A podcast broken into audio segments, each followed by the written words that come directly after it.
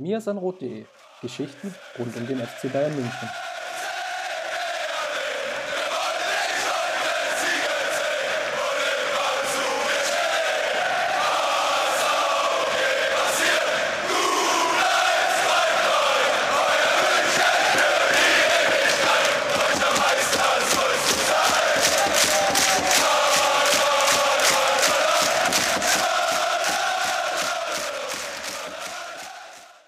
Servus und herzlich willkommen zum sein Rot Podcast. Ja, jetzt ist es soweit. Wir zählen wieder weiter nach oben, mittlerweile mit der Folge 251. Und der FC Bayern, die Mannschaft von Julian Nagelsmann, hat 1 zu 3 in Mainz verloren. Man könnte meinen, Svensson denn schon. Aber gut, schauen wir mal, wohin uns das Ganze jetzt führt. Im Nachgang gab es reichlich Diskussionen, auch natürlich medial durchaus aufgebauscht durch das ganze Thema, dass die Mannschaft direkt nach dem Mainz-Spiel in den Kurzurlaub geflogen ist, um so ein bisschen die Meisterschaft noch nachzufeiern nach Ibiza. Und den Wenger-Bus, den bringe ich jetzt hier an den Start, nämlich mit dem Justin. Grüß dich. Servus. Mainz ist es ja nicht, nach Ibiza zu fliegen, aber wir schauen mal. Sehr gut. Dann lass uns starten mit rund um den FC Bayern. Ich glaube, bei den Frauen können wir es kurz halten. Die hatten eine Spielpause, weil es war das Champions League Halbfinale. Ja, nochmal schön in die Wunde rein. Äh, nicht dabei im Champions League Halbfinale, deshalb äh, ja, hatten sie spielfrei. Wolfsburg im Halbfinale sich durchgesetzt gegen den FC Barcelona und äh, Lyon ist ins Finale eingezogen gegen Bayern-Gegner PSG. Ähm, ja, sehr spannendes Champions League-Finale. Und wir haben im Vorgespräch, das kann ich ja mal äh, so ein bisschen teasen, bevor wir gleich wirklich ernst werden, äh, haben wir ja schon gesagt, im Männerfußball äh, werden jetzt Real Madrid und Villarreal das Ding nochmal rumdrehen und dann kriegt der Fußball das Champions League-Finale, das er verdient hat, nämlich Villarreal gegen Real Madrid. ja, bei den Amateuren wäre es fast noch spannender geworden. Fast, weil Ilatissen Bayreuth fast das nächste Bein gestellt hätte, um mal bei dem Wort fast zu bleiben. Warum fast? Die Bayreuther haben in der letzten oder vorletzten Minute dann noch den 1-0 Siegtreffer geschossen und das war insofern bemerkenswert, weil sie nämlich zwei Spieler weniger waren. Hatten zwei Platzverweise. Ilatisten hatten noch einen Elfmeter verschossen durch Wegmann, also Cobra Wegmann, abermals nicht getroffen. Und ja, bisschen schade, sagen wir mal so aus der Einsicht, haben wir ja letzte Woche schon diskutiert, aus der einen Seite moralisch, ja, Bayreuth, glaube ich, über alles haben in der Saison, aber die letzten Meter tun sie sich jetzt dann doch schwer. Ähm, ja, mit einem Unentschieden wären die Münchner dann eventuell nochmal auf drei Punkte rangekommen bei einer ja fast ähnlichen Tordifferenz mittlerweile von 61 zu 59, denn die Bayern Amateure haben zwar gewonnen, aber auch nur mit Ach und Krach gegen Kräuter führt und, und deren Amateure, beziehungsweise deren zweite Mannschaft, die aktuell auf dem 18. Tabellenplatz stehen. 2 zu 1 Sieg nach 0 zu 1 Rückstand. Sieb und Ranos in der 78. Minute haben dann für die Wende am 1. Mai gesorgt. Und ja, nächstes Spiel dann schon für Bayreuth am Dienstag gegen Piepensried, einer der Aufsteiger. Dann wird sich, glaube ich, dann heute Abend schon so ein bisschen klären, ob Bayreuth Richtung Aufstieg planen kann oder nicht. Aber das wird, glaube ich, ein relativ wichtiges Spiel. Nochmal auswärts für Bayreuth, dann ähm, ja, mit den Sperren plus den verletzten Spielern schauen wir mal, wo uns das Ganze dann noch hinführt. Ja, und, diesmal habe ich ja. äh, tatsächlich gar nichts zu ergänzen, äh, was die Amateure angeht, weil ich dieses Wochenende äh, auch viel unterwegs war und es gerade so geschafft habe, ja noch das, äh, das Mainz-Spiel der Bayern nochmal anzuschauen. Ähm, Leute werden mich wahrscheinlich für, für verrückt erklären, dass ich das getan habe. Aber man muss sich ja vorbereiten auf diesen Podcast. Wer weiß das besser als du, Chris? So sieht's aus. Deswegen lass uns direkt einstarten mit der Mannschaft von Julian Nagelsmann. Und ja, es war ein Spiel, wo eigentlich gleich ab der ersten Minute klar war, hier fehlt, glaube ich, aus Sicht der, der Bayern die Einstellung. Und ja, Vielzahl von C, das war eigentlich fast ein Spiel auf ein Tor, gerade, gerade in der ersten Halbzeit. Mainz kam am Ende auf 22 Torschüsse, was ja so runtergebrochen, ja, oder teilweise in anderen Zählungen waren sogar 25. Wenn man das mal runterbricht, dass er gefühlt fast alle drei Minuten gab es dann einen, einen Torschuss, Lattenpfostentreffer, Expected Goals Wert für Mainz nach FBref von 3,8 am Ende. Das ist fast doppelt so viel, ähm, wie jetzt Leipzig erzielt hatte beim 3 zu 2 Heimsieg und da erinnern wir uns auch dran, da hatte Leipzig auch viele hochkarätige Chancen. Oder am aller, allerersten Spieltag beim Unentschieden in Gladbach, ähm, wo es jeweils zwei, also 2 zu 1 und 2 zu 0 gab. Also äh, kurzum, das Spiel war sicherlich irgendwo aus der Reihe, aber irgendwie dann, dann doch nicht, weil es ist ja jetzt nicht das erste Mal und darüber würde ich gerne mit dir heute diskutieren. Es war nicht das erste Mal, dass die Mannschaft von Julian Nagelsmann so komplett in sich zusammengefallen ist. Ja, ich habe die Berichte dann äh, danach auch verfolgt und äh, war ein bisschen überrascht, dass die Bayern danach nach Ibiza geflogen sind. Ich hätte bei dem Auftritt eigentlich gedacht, dass sie vorher da waren. Ähm, ja, äh, es war schon, es war schon sehr, sehr beeindruckend. Ähm, klar, du sagst es. Also ich hoffe, ich hoffe, sie waren auf Ibiza standhafter. ja, äh, wer weiß, wer weiß. Aber grundsätzlich natürlich hast du recht. Äh, es ist nicht das erste Mal in dieser Saison, dass wir, dass wir erleben, dass die Bayern ja einen Ausfall oder einen Totalausfall äh, haben. Ich würde trotzdem sagen, es ist es ist trotzdem ein Stück weit außer, außer der Reihe. Ähm, klar, wir haben eine, eine Reihe, die wir durchaus ergebnistechnisch äh, zusammenbinden können, wenn wir da an Gladbach denken, wenn wir da an Bochum denken. Ähm, ich ich habe gar nicht mehr alle im Kopf, aber ja, Villarreal. Das, Augsburg, Villarreal könnte man vielleicht noch. Ja, Villarreal, das, das Hinspiel äh, auf jeden Fall, was, was auch nicht äh, so beeindruckend war aber ich glaube dennoch, dass man jedes Spiel, und da bin ich im Fußball auch immer ein ganz großer Freund von, äh, jedes Spiel für sich bewerten muss. Äh, klar, es gibt immer Muster, die, die in solchen äh, Momenten dann ähm, durchaus auch geeint werden können und äh, die man aufarbeiten muss. Das ist gar keine Frage. Aber ähm, trotzdem glaube ich, dass man jedes Spiel für sich bewerten muss. Nicht überall hat es an der Einstellung gelegen, ähm, so wie es jetzt bei Mainz ganz offensichtlich der Fall war. Ähm, nicht überall hat es an taktischen Problemen gelegen, so wie es jetzt gegen, gegen Gladbach vor allem der Fall war, was wir damals auch ausgiebig analysiert haben, wo Bayern auch taktisch einfach ähm, extrem enttäuschend war. Ähm, wo wir so ein bisschen auch darauf geschaut haben, Zweier- und, und Dreierkette im Aufbau. Ähm, ja, wie, wie lässt man sich da auch unter Druck setzen? So, dann, dann hast du ähm, das Spiel gegen Bochum beispielsweise, wo du eigentlich gut reinkommst, wo die Einstellung auch passt, wo du dann aber auch zwei Sonntagsschüsse als Gegentore äh, kassierst, wo die, wo die Mannschaft dann im Anschluss so ein bisschen nach dem, nach dem Tor ähm, auseinanderfällt. Also, die, was ich sagen will, ist, die Spiele sind schon auch unterschiedlich gelagert. Und jetzt hast du gegen Mainz halt die Situation, alles durch. Äh, du hast nicht mehr so diese Motivation vielleicht auch, weil du nicht mehr die großen Ziele hast, nach denen du jagst. In der letzten Saison war es vielleicht noch äh, Robert Lewandowski, der auch so ein bisschen äh, nochmal ja, gezogen hat, sage ich mal, mit, mit seinem Müller-Rekord, äh, wo man auch gemerkt hat, dass die Mannschaft das unbedingt wollte, dass, dass Lewandowski diesen Rekord holt. Äh, in dieser Saison, ja, klar, du kannst sagen, du hast äh, das Ziel, die 101 Tore zu erreichen, äh, aber so richtig zieht das bei den Spielern dann wahrscheinlich auch nicht. Und ähm, das ist sicherlich keine Erklärung oder Rechtfertigung oder, oder kein äh, guter Grund dafür, so aufzutreten. Das muss trotzdem kritisiert und aufarbeitet werden. Ähm, aber ich, ich glaube dennoch, dass, ja, dass da äh, schon auch unterschiedliche Gründe bei den Spielen vorliegen und dass man da jetzt nicht den Fehler machen sollte, diese vier, fünf Ergebnisse ähm, über einen Kamm zu scheren. Das Fazit zu sagen, das darf dir nicht passieren als FC Bayern und schon gar nicht so oft. Das ist natürlich trotzdem richtig, aber man muss jedes Spiel für sich betrachten. Vielleicht nochmal ein Satz zur Aufstellung. Das habe ich schon nur so halb verstanden, weil Julian Nagelsmann natürlich angekündigt hatte im Vorfeld oder ja, vielleicht auch in der Euphorie der gewonnenen Meisterschaft nach der Partie gegen Dortmund, dass er rotieren wird, dass er vielen jungen Spielern oder Spielern, die bisher kaum Einsatzzeit bekommen haben, nochmal die Chance gibt. De facto, was wir auf dem Platz gesehen haben, war Niklas Süle, der nach längerer Zeit wieder seinen Startelf-Comeback gegeben hat, wo ich zumindest mal gedanklich ein Fragezeichen dran machen würde, ob das jetzt so sinnvoll ist, jetzt noch einen Spieler zu bringen, der ja in, in drei Spiele später dann ohnehin weg ist. Ob das jetzt so zielführend ist, ja, das, das kann, glaube ich, jeder für sich dann selber beantworten. Ja, ist natürlich auch eine gewisse Wertschätzung, die damit einhergeht, ist mir alles klar.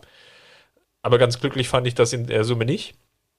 Und dann noch Chupo Monting, vorne drin als einer der, der Flügelspieler, wo ich dann auch wiederum frage, warum darf Musiala nicht spielen? Warum versuch, nicht versuchen, Sané wieder noch so ein bisschen in den positiven Vibe reinzubekommen? Okay, dass Choupo-Moting spielt, kann man irgendwie noch, noch verstehen. So, und dann als dritte Personalie, die wir im Wechsel gesehen haben, war Sabitzer. der die ganze Saison schon nicht funktioniert hat und dem man, glaube ich, mit dem Spiel, und da sind wir uns beide sicherlich einig, auch keinen Gefallen getan hat, ihn dann ja, in diese Pressing-Fallen von, von Mainz reinzustecken, gepaart natürlich jetzt mit dem ohnehin relativ schwachen Auftritt, das, das bleibt natürlich auch wieder an ihm hängen. Ja? Und ich glaube, in der Fanszene ist es jetzt ohnehin schon so dieser Punkt erreicht oder schon weit überschritten, wo man sagt, Sabitzer ist überhaupt nicht spielbar. Und natürlich verfestigt sich da auch der Eindruck innerhalb der Mannschaft plus dann beim Trainer. Ja? Und das ist ja, um vielleicht mal bei der Personalie Nagelsmann dann auch einzusteigen, auch ein Transfer, der natürlich auch mit seinem Namen verbunden ist. Ja, äh, gleichzeitig würde ich auch hier sagen, ähm, dass man die Diskussion schon auch von den, von den einzelnen Namen ein Stück weit weglenken muss. Ähm, natürlich, natürlich ist es richtig, dass Sabitzer nicht so funktioniert hat, wie sich das der FC Bayern auch erhofft hat. Ähm, natürlich ist es richtig, dass äh, Choupo-Moting jetzt überhaupt keinen Rhythmus hat, ähm, wenig gespielt hat in den letzten Monaten. Ähm, das, das sind alles richtige Punkte. Ähm, aber ich glaube, das Hauptproblem ähm, dieser Saison und vor allem dieser Rückrunde, und das haben wir ja auch schon häufig besprochen, ähm, sind die Formschwankungen, beziehungsweise es sind ja gar keine Schwankungen. Es ist ja schon so, dass die, dass die Schlüsselspieler, die auf dem Platz stehen, ähm, ja auch schon seit Wochen nicht in der Form performen, wie man sich das von ihnen erwartet. Ähm, sei es ein Joshua Kimmich, sei es ein äh, Robert Lewandowski, ein Thomas Müller, äh, der jetzt nicht dabei war.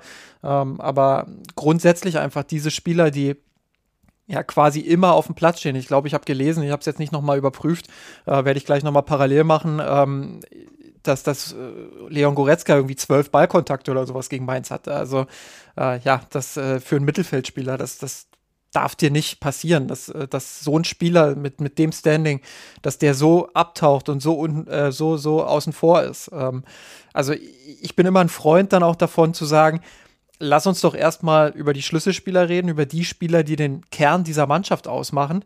Und dann können wir um das Drumherum auch ein Stück weit reden. Natürlich, auch das haben wir oft genug besprochen, äh, ist die Qualität in der, in der Kaderbreite nicht so vorhanden, wie man das in der Vergangenheit vielleicht schon mal hatte, aus diversen Gründen. Ähm, konkretes Beispiel Marcel Sabitzer, der die Qualität in meinen Augen hat für den FC Bayern, der aber in dieser Saison ähm, kaum ein Bein vors andere bekommen hat. Ähm, welche Gründe das jetzt genau hat, äh, schwer zu sagen. Ähm, aber trotzdem bin ich der Meinung, dass der Kern funktionieren muss. Und äh, das hat er in der Rückrunde nicht getan, in der Hinrunde viel besser.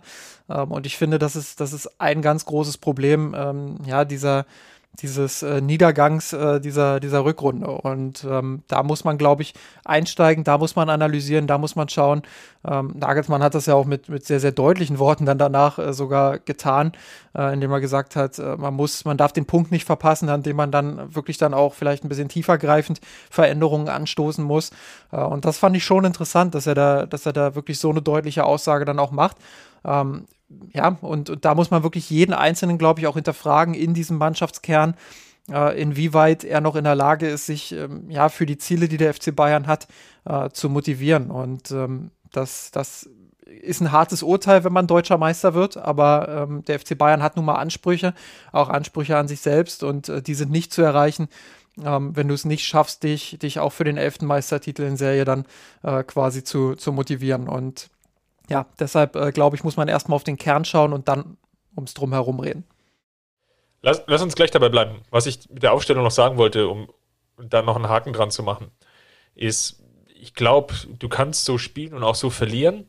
Wenn du aber einen Vidovic von mir aus oder einen Wanner oder von mir aus mit Abstrichen vielleicht sogar noch einen Mark Rocker in der Startelf hast, ja, oder vielleicht auch noch einen Niang Su, um, um ein weiteres Beispiel zu bringen, dann ist das für mich auch vollkommen okay, weil dann irgendwie klar ist, gut, der FC Bayern, der hat die Meisterschaft gewonnen, der schont jetzt ein paar Spiele, die haben viel gespielt, ja, dann kann man das auch ganz anders verkaufen. Aber wenn du natürlich fast in Bestbesetzung spielst und dann so einen Auftritt hinlegst, tust du dir insgesamt, glaube ich, keinen Gefallen.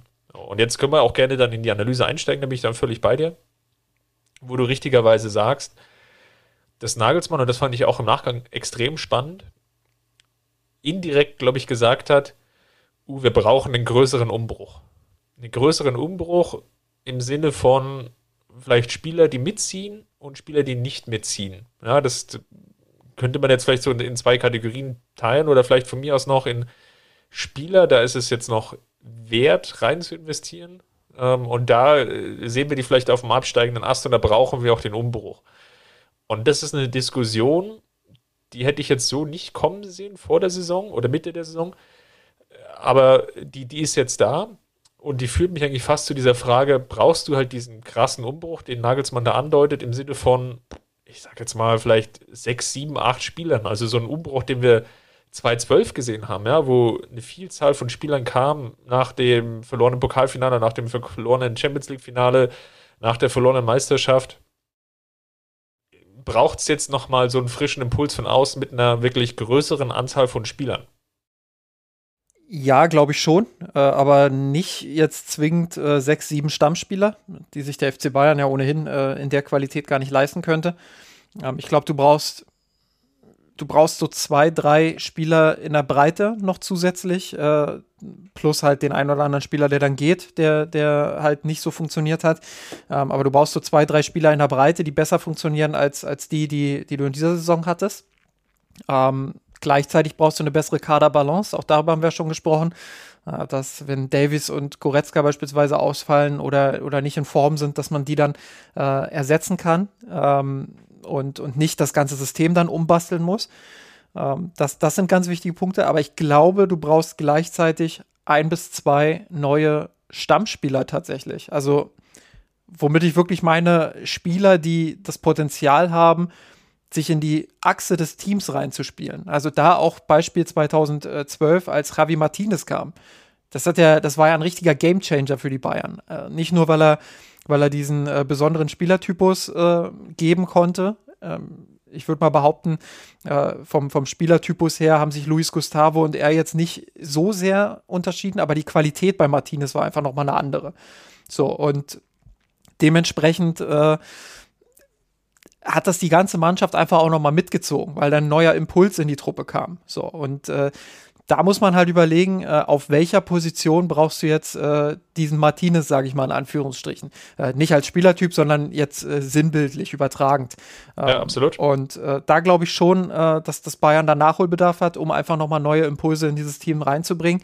Ähm, und da muss man dann eventuell auch ein bisschen tiefer in die, in die Tasche greifen und schauen, dass man da einen Spieler findet. Vielleicht sogar fürs Mittelfeld. Klar, du hast jetzt mit Sabitzer, Goretzka, Kimmich etc., Grafenberg, der kommen soll, ähm, hast du ja schon Spieler, die, die eine gewisse Qualität haben. Aber vielleicht brauchst du da tatsächlich äh, nochmal einen wirklich erfahrenen Spieler mit einer richtig guten Qualität. Ähm, ich kann dir jetzt ad hoc nicht sagen, wer das sein soll. Aber ähm, ja, da jemanden zu holen, ähm, der, der vielleicht noch mal ein bisschen eine andere Dynamik in dieses Spiel bringt, der noch mal eine andere ja, ein anderes Feuer auch reinbringt, der, der Goretzka und Kimmich vielleicht auch noch mal ein bisschen mehr triezt. Ähm, ich glaube, das, das wäre schon entscheidend. Und äh, ich habe es jetzt parallel auch noch mal nachgeschaut. Also Goretzka hat in seinen 45 Minuten Einsatzzeit tatsächlich äh, zwölf Berührungen gehabt. Er hat äh, nur drei Pässe an den Mitspieler gebracht, 42,9 äh, Prozent Passquote.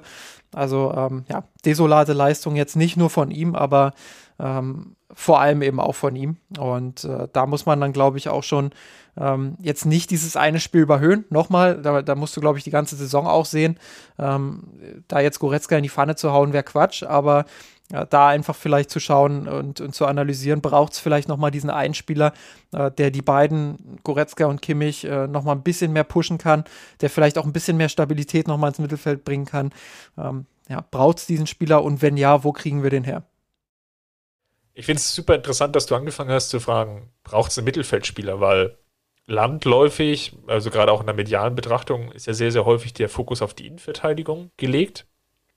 Ja, das Du Hernandez, Upamecano wird da als, als zu leicht empfunden. Ähm, jetzt mit dem Süle-Abgang gibt es natürlich dann auch in der Breite noch einen gewissen Verlust. Keine Frage. Oder vielleicht sogar in der Spitze. Das, das kann man, glaube ich, je nach Lage diskutieren. Aber ich sehe eigentlich auch das Problem sehr, sehr stark im Mittelfeld. Und ich finde, das hat auch die, oder das haben auch die beiden Spiele in der Champions League gegen Villarreal gezeigt dass Kimmich dort alleine in dieser Konstellation mit Müller, Goretzka zusammen, das, das reicht, glaube ich, definitiv für die nationalen Ansprüche, die man hat. Aber das wird nicht reichen für die, die internationalen Ansprüche, also sprich, was ja so häufig immer tituliert wird, das Halbfinale der Champions League.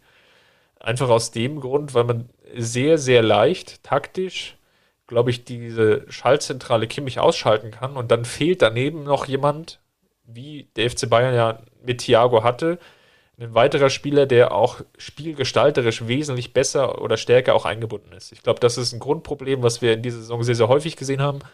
Wenn es schlecht lief, dann lag es auch zum Teil eben daran, weil Kimmich eher nicht in Form war wie jetzt, aber eben auch, wenn er gezielt aus dem Spiel rausgehalten wurde.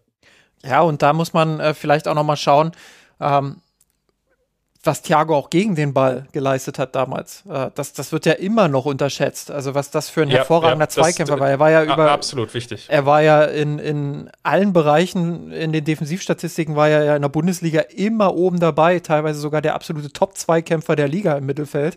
Ähm, das äh, wird ja bis heute quasi immer noch äh, landläufig unterschätzt, äh, was, was schon überraschend ist. Und äh, der FC Liverpool ist gerade das beste Beispiel ähm, klar, jetzt, jetzt werden wieder viele sagen, äh, dieses Hinterhergeweine von Thiago, ich kann es nicht mehr hören. Aber es ist ja nun mal ein Fakt, schau dir den FC Liverpool an, äh, wie er vor Thiago gegen tiefstehende Gegner wie Villarreal gespielt hat. Und dann schau dir dieses Hinspiel gegen Villarreal mit Thiago nochmal an und achte genau darauf, was Thiago diesem Spiel vom FC Liverpool gibt. Und äh, ja, das äh, ist ganz groß und es macht sehr viel Spaß, das auch zu sehen, äh, wie er dieses Team da belebt und sollte dem FC Bayern sehr äh, wehtun, äh, das zu sehen. Denn genau diese Qualität, äh, sowohl mit dem Ball, was du angesprochen hast, und eben auch gegen den Ball, ähm, fehlt den Bayern. Goretzka ist eher ja, ein dynamischer Pressingspieler ist jetzt nicht so der, der im Sechserraum absichert, sondern schon auch aggressiv äh, presst, was für seine Rolle auch gut ist.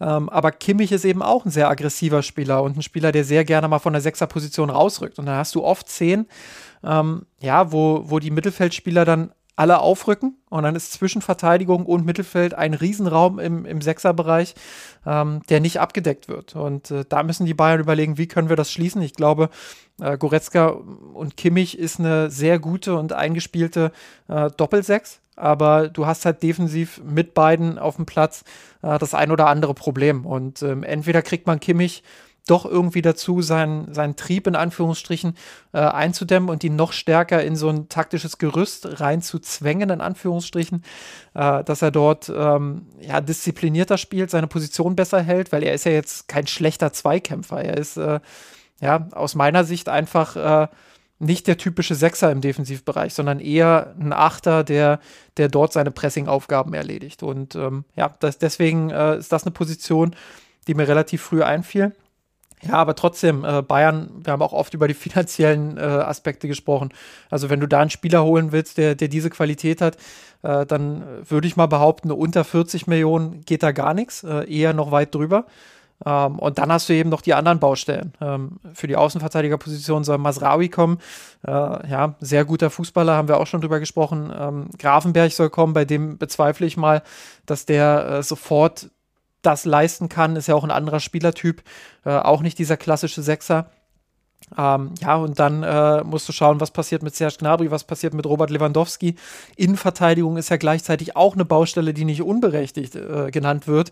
Äh, auch da sprechen wir dann vor allem über den Spielaufbau. Ähm, wo wir auch oft genug angemerkt haben, Lukas Hernandez ist einfach kein, kein Spielgestalter. Das ist eher so der Typ, äh, Abräumer und, und Absicherung für, für einen mutigeren äh, Spieler neben sich. Aber dieser Spieler fehlt halt. Upamecano ist jetzt auch nicht der, äh, der, der ja im Spielaufbau seine größten Stärken hat. Su kann sich da vielleicht mittelfristig reinentwickeln, ähm, ist aber auch noch nicht auf dem Niveau, wo man sagt, der, der spielt dir ein Champions League-Finale oder Halbfinale souverän runter. Ähm, haben wir auch oft genug gesehen, äh, dass, er, dass er da einfach noch zu inkonstant für ist, verständlicherweise. Äh, und deshalb, äh, klar, diese Position ist auch ganz entscheidend und wichtig. Und ich sehe im Sommer sehr, sehr viele Baustellen und glaube, dass der FC Bayern sie äh, ja mit, mit den Aussagen, die sie bisher tätigen zu ihren finanziellen Möglichkeiten, äh, ja, dass er die nicht schließen wird können. Ja, wichtiger Punkt und das leitet vielleicht auch ein bisschen über, du hast es schon erwähnt, zu einem zweiten, zu einer zweiten größeren, größeren Baustelle, die ich auch nochmal ins Rennen werfen will. Ich glaube, was wir jetzt in der Rückrunde auch gesehen haben, ist eine sehr, sehr große Unruhe innerhalb der Mannschaft, weil viele Spieler zu sehr darauf fixiert sind, natürlich zu schauen, wie geht es mit ihm persönlich weiter. Ganz vorne dran natürlich Robert Lewandowski, aber auch zu nennen einen Manuel Neuer, einen Thomas Müller, einen Serge Gnabry, wo natürlich medial das Ganze, weil es einfach auch ein sehr spannendes Thema ist, wo natürlich auch ein großes Interesse da ist. Das, ich will das jetzt gar nicht insgesamt medientheoretisch jetzt beurteilen, aber wo es natürlich auch viele Klicks generiert und wo natürlich da auch jeder Informationsfetzen, ob der jetzt nun wahr ist oder nicht, herausgezogen und destilliert wird. Aber das sorgt natürlich auch insgesamt dann, dann für gewisse Unmut. Ja? Wenn dann irgendwie rauskommt, beispielsweise Serge Gnabry wünscht sich eine größere Rolle oder will auch so wahrgenommen werden wie Kimmich und Goretzka und so weiter und so fort. Ja?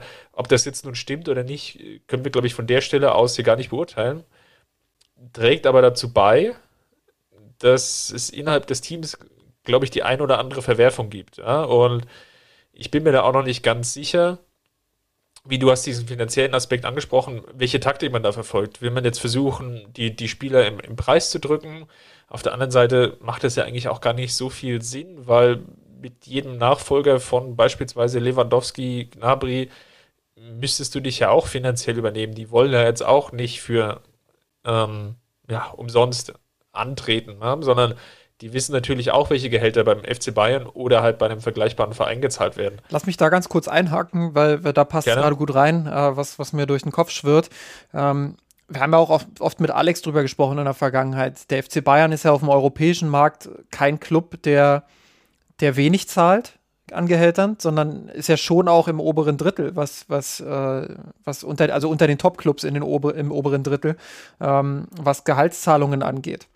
Und äh, da frage ich mich dann auch, äh, ob man sich dann vielleicht doch, und das wurde ja auch schon oft diskutiert und oft rausgeholt, ähm, ein bisschen übernommen hat mit, mit äh, Spielern wie Lucas Hernandez, mit äh, Spielern wie, wie Leroy Sané, wirklich mal ganz unabhängig davon, was sie sportlich liefern. Äh, ich finde auch die Diskussion um Sané ähm, jetzt gerade wieder unfassbar deplatziert teilweise, äh, zumindest wie sie geführt wird. Ähm, aber grundsätzlich einfach da diese, diese Gehaltskategorien aufzumachen. Und natürlich kommt dann Kingsley Coman, natürlich kommt dann äh, Serge Gnabry und sagt, ich, ich will auch in diese Kategorie. Ist ja, ist ja völlig klar. Ähm, und äh, du kannst natürlich auch darüber diskutieren, muss der FC Bayern diesen Schritt vielleicht gehen, äh, weil sie ja die Topspielernummer haben wollen. Aber grundsätzlich hast du jetzt ein Gehaltsgefüge, ähm, was so ein bisschen davon abweicht, von dem, was wir dann auf dem Platz sehen. An, an Leistung, an äh, konstanter Leistung auch, an Führungsspielern etc. Und äh, da stelle ich mir schon auch manchmal die Frage, ohne sie jetzt abschließend beantworten zu wollen, ähm, ob man da in den letzten drei, vier Jahren vielleicht vom Gehaltsgefüge her ähm, nicht optimal geplant hat. Ja, und gleichzeitig stellt sich aber immer auch die Frage, leistungstechnisch, willst du jetzt mit diesen Spielern auch verlängern? Ja? Sind das jetzt die Spieler, die jetzt deine Mannschaft, dann je nachdem, mit welcher Vertragslänge man sich ja einig oder handelseinig wird, noch, noch ins Rennen gehen willst. Ja? Über Robert Lewandowski haben wir schon länger diskutiert. Die gleiche Frage stellt sich ja bei Thomas Müller und sicherlich auch mit Abstrichen bei, bei Manuel Neuer. Und das ist einfach eine weitere Baustelle, die ich sehe, wo es Julian Nagelsmann auch schwer hat, da glaube ich alle, alle Interessen richtig zu bedienen. Ja? Bleiben wir mal vielleicht bei, bei Serge Gnabry der ja nicht immer in der Startelf stand in der Rückrunde, der auch eine sehr durchwachsene Leistung gezeigt hat. Ne, zum gleich auf der anderen Seite steht natürlich dieser Wunsch, er will mehr verdienen, ähm, er will diese stärkere Rolle haben und, und wie balancierst du das im Endeffekt auch als Trainer aus? Und ich glaube, das hat oder kann, nicht muss, sondern kann, glaube ich, innerhalb der Mannschaft da für, für die ein oder andere Irritation gesorgt haben.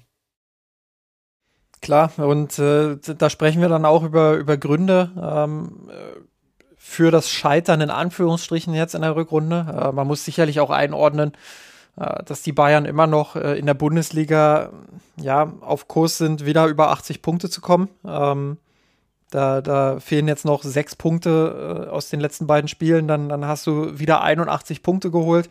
Ähm, Bayern hat äh, immer noch die Möglichkeit, nah an die 100 Tore ranzukommen. Sie haben weniger Gegentore kassiert, ähm, wobei jetzt mit den drei Toren aus Mainz muss ich nochmal schauen, aber ich glaube, sie sind auf Kurs, ähm, weniger Gegentore zu kassieren äh, als in der letzten Saison. Also unter den 44 sollte es schon, äh, schon bleiben, da sollte, sollte jetzt nichts mehr anbrennen. Ähm, das sind sicherlich kleine Fortschritte, aber natürlich auch nicht Fortschritte, wo man jetzt äh, jubelnd äh, keine Ahnung, auf, Leo, auf die Leopoldstraße geht und äh, Autokorso macht. Ähm, also das jetzt auch nicht, aber einfach zur Einordnung dann äh, wirklich dann auch zu sagen, das ist jetzt keine katastrophale Saison äh, wie es ja teilweise dargestellt wird, sondern es ist eine Saison ähm, mit, mit Höhen und Tiefen, mit zu viel Schwankung, ähm, mit, einer, mit einem guten Start in der Hinrunde, äh, mit, mit einem guten Ende in der Hinrunde auch. Zwischendrin dann rund um das Gladbach-Spiel die ersten Anzeichen, dass vielleicht doch nicht alles Gold ist, was glänzt. Äh, und dann in der Rückrunde mit ganz, ganz vielen Faktoren, die da reinspielen, auch zusätzlich zu denen, die wir jetzt schon genannt haben. Ähm, gleich die, die, die, dieser Schlag mit Corona äh, am Anfang der Saison äh, oder am Anfang der Rückrunde im, im Januar, äh, wo du dann gegen Gladbach quasi äh, mit der A-Jugend aufläufst, gefühlt. Ähm, dann natürlich die Frage, wann war die letzte Sommervorbereitung? Auch das ist äh, ein Thema, was wir oft schon angesprochen haben, was mir aber äh, immer zu sehr abgetan wird. Also jeder, der sich mal mit einem Trainer oder einer Trainerin unterhalten hat, äh, wird, wird immer auch hören, dass die Sommervorbereitung die Basis für alles ist. Und äh, wenn man da auf die Sommervorbereitung des FC Bayern schaut, hatte Julian Nagelsmann effektiv eben nur acht bis zehn Tage mit, den, mit dem Stammpersonal. So, und äh, da zu erwarten, dass in der ersten Saison äh, wirklich gleich alles äh, Hurra läuft, sage ich mal, ähm, gerade mit den Problemen, die wir auch angesprochen haben, äh, ist natürlich auch schwierig. Ähm, wir haben über die Kaderbalance gesprochen. Wir, wir, müssen vielleicht auch, und das haben wir jetzt nur angedeutet, äh, wir müssen vielleicht auch über die Qualität in der Spitze des Kaders langsam diskutieren. Ähm, Finde ich nicht, dass das eine unberechtigte Diskussion ist. Äh, Leroy Sané, Serge Gnabry, ähm, nicht so konstant, wie man sich das erhofft hat von ihnen. Äh, Kimmich und Goretzka haben wir angesprochen. Ähm, dann äh, haben wir mit Thomas Müller einen, der richtig stark in die Saison gestartet ist. Ich sag mal, halbe, dreiviertel Saison lang wirklich gut gespielt hat, jetzt in Formloch gefallen ist. Ähm, dann müssen wir über die Verteidigung sprechen, machen wir eh fast jede Woche. Ähm, also es gibt viele Positionen, in denen man äh, jetzt nicht jeden Spieler, glaube ich, äh, in Frage stellen, ja doch schon, in Frage stellen schon, aber jetzt nicht absägen äh, sowas gemeint, sondern wirklich dann äh, auch die ehrliche Frage stellen, reicht das in der Spitze des Kaders? Ähm, weil das ist ganz wichtig, glaube ich. Da hat ja Kahn im Doppelpass auch gesagt, was die Breite des Kaders angeht, wird man mit England und, und Co. nicht mithalten können. Die können nun mal Spieler auf die Bank setzen, die sie für 80, 90, 100 Millionen äh, gekauft haben. Das, das ist richtig. Das wird der FC Bayern nicht können. Ähm, aber umso mehr ist es natürlich wichtig, dass die Spitze des Kaders äh, wirklich auch Weltklasse ist und äh, auch so funktioniert und auch konstant funktioniert. Und ähm, das war in der Rückrunde nicht der Fall, aus ganz, ganz vielen Gründen. Ich will da Julian Nagelsmann nicht komplett aus der Schusslinie nehmen. Ich glaube, er hat auch Entscheidungen getroffen, die äh, mindestens mal fragwürdig waren. Aber ich finde es dann auch übertrieben, ähm, ja, das auf den Trainer zu projizieren. Ja, ich glaube, wir haben schon ganz viele Aspekte angesprochen. Bei Julian Nagelsmann würde ich noch mal kurz hängen bleiben. Ähm, ein Punkt, wie eingangs schon erwähnt, natürlich jetzt in Bezug sehr, sehr stark auf das Main-Spiel, den, den, Eindruck zu erwecken, jetzt bekommen viele Jugendspieler eine Chance und dann beispielsweise sitzt Wanner, den er ja auch namentlich genannt hat, oder auch Tillmann, oder die, die sind nicht mal im Kader, das, das finde ich an der Stelle dann unglücklich von der Kommunikation, weil er natürlich dann den Eindruck erweckt, ja, die will ich auf jeden Fall mitnehmen. Ähm, gleichzeitig spielen die Spieler dann ein relativ unbedeutendes Saisonabschlussspiel in der U19 auf der anderen Seite ist es natürlich auch wieder Spielpraxis, beziehungsweise Tillmann dann ähm, für die Amateure. Okay, geschenkt.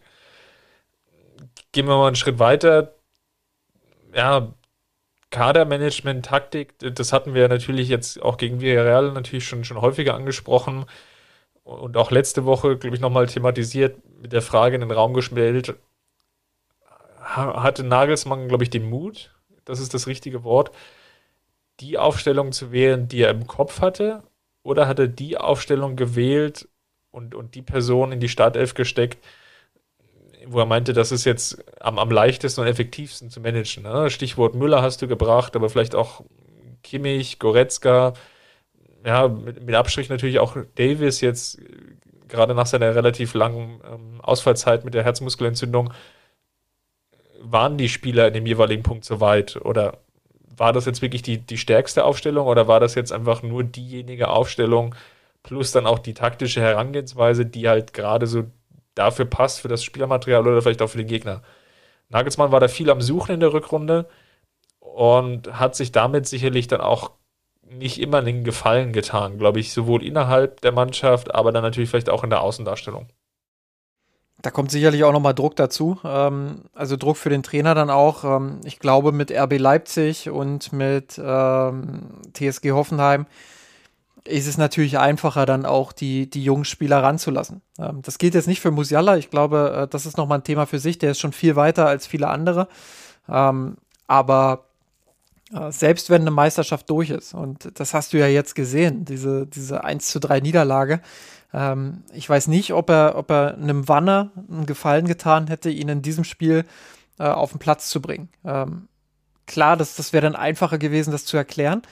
Andererseits, ähm, ja, wäre es schon auch sehr unglücklich gewesen. Und ein Trainer hat ja auch ein Gespür dafür, wie ist die Stimmung innerhalb der Mannschaft, wie ist die Motivation, wie viel Feuer war im Training. Äh, vielleicht hat er da auch ein Stück weit gespürt, das könnte in die Hose gehen am Wochenende. Und äh, deshalb äh, gehe ich lieber den in Anführungsstrichen sicheren Weg und bringe erstmal die Spieler, die so auf Kaderposition 13, 14, 15, 16 sind, damit die ihre Spielzeit bekommen. Äh, klar, das, das ist ja auch logisch. Äh, die haben auch relativ wenig gespielt in, in dieser Saison. Wenn ich an Choupo-Moting beispielsweise denke, äh, auch mit Afrika Cup, der da zwischendrin noch mit drin gehangen hat. Ähm, ja, da, da war vielleicht dann auch das Gedankenspiel zu sagen, erstmal die zu bringen. Äh, aber vielleicht auch äh, wirklich dieses Gespür, das werden wir nicht erfahren, das ist reine Spekulation, aber vielleicht auch dieses Gespür im Training. Äh, du merkst, Meisterschaft ist jetzt durch, du hast keinen Pokal mehr, keine, keine Champions League mehr. Ähm, da, da schaue ich jetzt schon auch eher, dass ich dann die Spieler bringe, ähm, ja, die, die, die vielleicht zu kurz kamen, die aber eine gewisse Grundqualität haben äh, und hoffe, dass die sich präsentieren und zeigen und dass man da äh, vernünftig dann auch die Saison zu Ende spielt ähm, und äh, jetzt vielleicht nicht den einen oder anderen jungen Spieler verbrennt. Das wäre ein Ansatz, den ich verstehen könnte. Den öffentlich zu erklären, wäre schwierig für einen Trainer. Ähm, das ist mit viel Wohl Wohlwollen jetzt auch rein spekuliert, äh, aber sollte man sicherlich nicht außer Acht lassen, die Variante. Ein allerletztes Thema würde ich bei Personalien Nagelsmann noch anschneiden wollen. Und dann können wir, glaube ich, auch einen Haken erstmal dran machen und festhalten, dass wir definitiv jetzt eine, eine spannende Sommerpause sehen werden, e egal was jetzt eigentlich noch kommt in den nächsten zwei Wochen. Was natürlich auch noch hängen bleibt bei Nagelsmann, und das meine ich jetzt positiv, wie aber auch vielleicht negativ, dass er sich, glaube ich, zu unglaublich vielen Dingen äußern musste. Sei es jetzt Corona, sei es jetzt Spielertransfers etc. pp dass er eigentlich so fast auch das Sprachrohr geworden ist für den FC Bayern. Ne? Also ne, wir haben ja auch schon häufiger darüber gesprochen, dass Kahn jetzt mal abseits des Doppelpass-Auftrittes, aber auch Salihamidzic in den letzten Wochen, dass es da deutlich ruhiger geworden ist. Und dass ich zumindest den Eindruck habe, dass Julian Nagelsmann da auch in so eine exponierte Rolle reingerutscht ist, dass er im Endeffekt der ja, fast schon Pressesprecher, der auch die Strategie und die Vision des FC Bayern vorgibt, dass er da in diese Rolle reingekommen ist. Und da weiß ich ehrlicherweise noch nicht, ob das jetzt die, ob das jetzt auch so klug ist, ihn da in diese Position reinzubringen, ja? weil er sich mit ganz, ganz vielen Dingen auseinandersetzen muss, die vielleicht jetzt gar nicht ordinär sein Metier sind. Ja, oder ich, sein sollten. Sehe ich, sehe ich auch ganz genauso. Ähm, glaube nicht, dass es ihn persönlich jetzt belastet hat oder dass es die Mannschaft belastet hat. Im Gegenteil, das hat eher nochmal äh, dazu geführt, dass er viele Dinge auch beruhigen konnte. Also er, er wird ja auf der Pressekonferenz nun mal dazu gefragt, hätte er jetzt zu vielen Themen gesagt, kein Kommentar oder ist nicht mein Job. Ähm, glaube ich, äh, wäre das richtig unruhig geworden beim FC Bayern, also nochmal viel unruhiger als ohnehin schon. Ähm, und äh, das ist dann natürlich eine vollkommen berechtigte Kritik, die sich, die sich an die Bosse vor allem auch richtet, äh, dass sie das nicht alleine schaffen, das äh, wegzumoderieren. Ähm, ja, fand ich, fand ich auch sehr bemerkenswert. Ähm, ich würde die Geschichte äh, rund ums Mainz-Spiel jetzt auch nochmal schließen wollen, indem ich so ein bisschen auf die Vergangenheit gucke. Äh, ich habe letzte Woche oder, oder was am Montag, Sonntag, ich glaube am Sonntag war es, äh, habe ich eine, eine Dia-Show gebastelt für eine, eine, schöne Klickstrecke gebastelt für, für Spox, äh, in der ich nochmal die, ähm, die Bayern-Patzer nach feststehender Meisterschaft äh, aufarbeitet, aufgearbeitet habe. Ähm, und fand es sehr, sehr interessant. Äh, beispielsweise ja in der Saison 2013, 14, wo sie mit Pep Guardiola ähm, ja, quasi mit Winterhandschuhen in, im Berliner Olympiastadion Meister geworden sind am 27. Spieltag, früheste Meisterschaft der Geschichte. Ähm, und wo sie danach dann 3-3 gegen Hoffenheim gespielt haben, 0-1 in Augsburg verloren haben, eine 0-3-Klatsche gegen, gegen Dortmund kassiert haben. Ähm, es ist jetzt also nicht das erste Mal, dass die Bayern äh, nach feststehender Meisterschaft äh, wirklich dann auch verlieren. Gegen Augsburg haben sie, glaube ich, äh, zweimal verloren. Gegen Mainz haben sie auch schon die ein oder andere äh, Packung nach feststehender Meisterschaft bekommen. Die Vorwürfe sind ja auch nicht neu.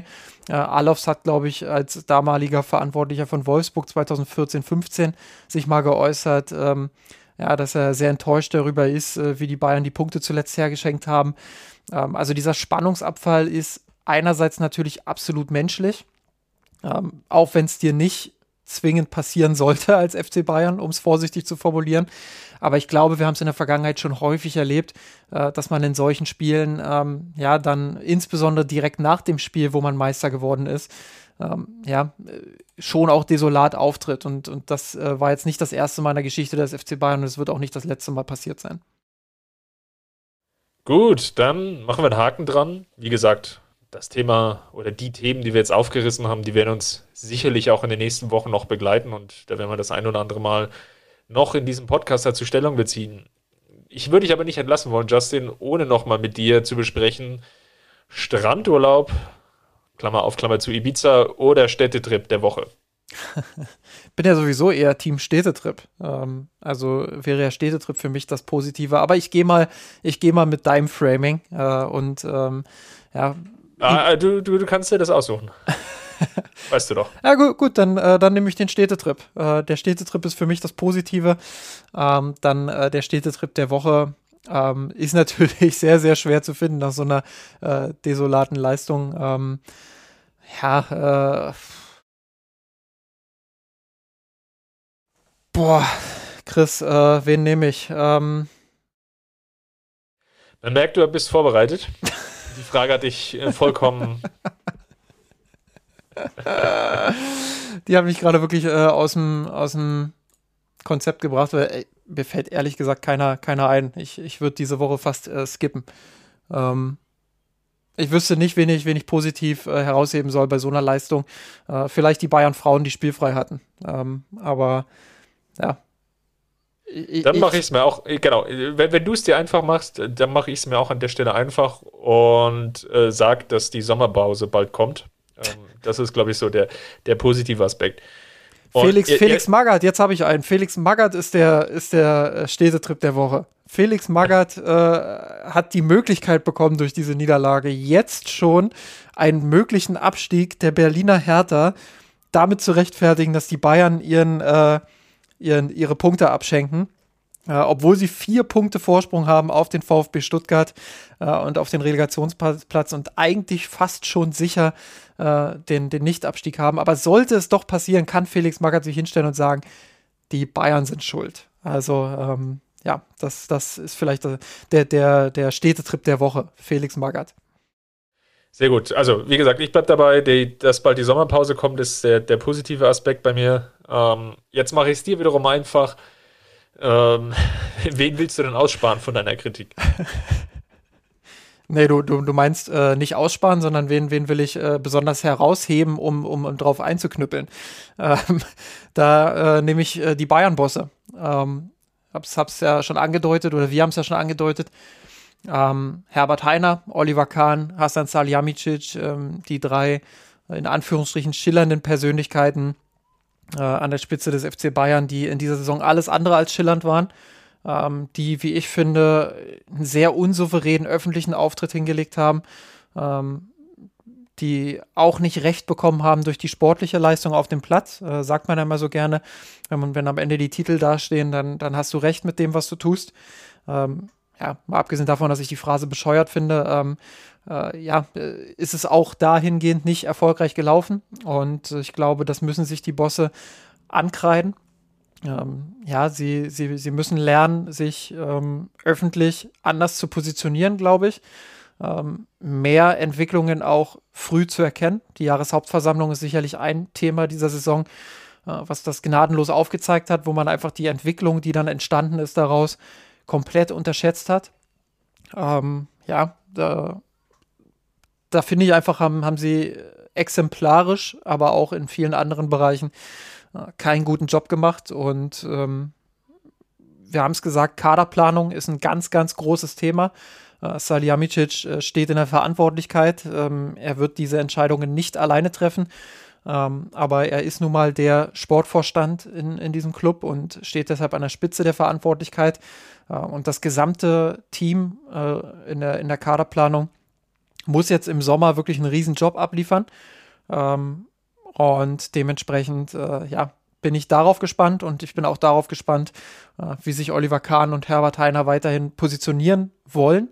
Ich fand beide sehr, sehr farblos. Ich fand beide ähm, sehr, sehr kantenlos. Ähm, Oliver Kahn hat jetzt mal im Doppelpass äh, einen seiner besseren Auftritte gehabt, wo er wirklich mal gezeigt hat, dass er, dass er auch mal zubeißen kann. Ich fordere nicht oder ich, ich glaube nicht, dass es dem FC Bayern helfen würde, ähm, wenn jetzt die Abteilung Attacke zurückkehrt, äh, dieses Rumpoltern, was, was Uli Hoeneß immer ganz gerne auch gemacht hat, äh, ist so ein bisschen aus der Zeit gefallen. Das äh, funktioniert heute nicht mehr. Das musste Hoeneß selbst auch äh, schon oft genug spüren. Aber äh, mehr Kanten, mehr Bissigkeit, äh, mehr auch in der Öffentlichkeit. Ähm, ja, sich positionieren und, und zeigen, dass man, dass man da ist und dass man die Entwicklungen auch erkennt. Äh, ich glaube, das ist wichtig für den FC Bayern. Ähm, und ja, deswegen äh, sind die drei für mich äh, der Ibiza-Trip der Woche.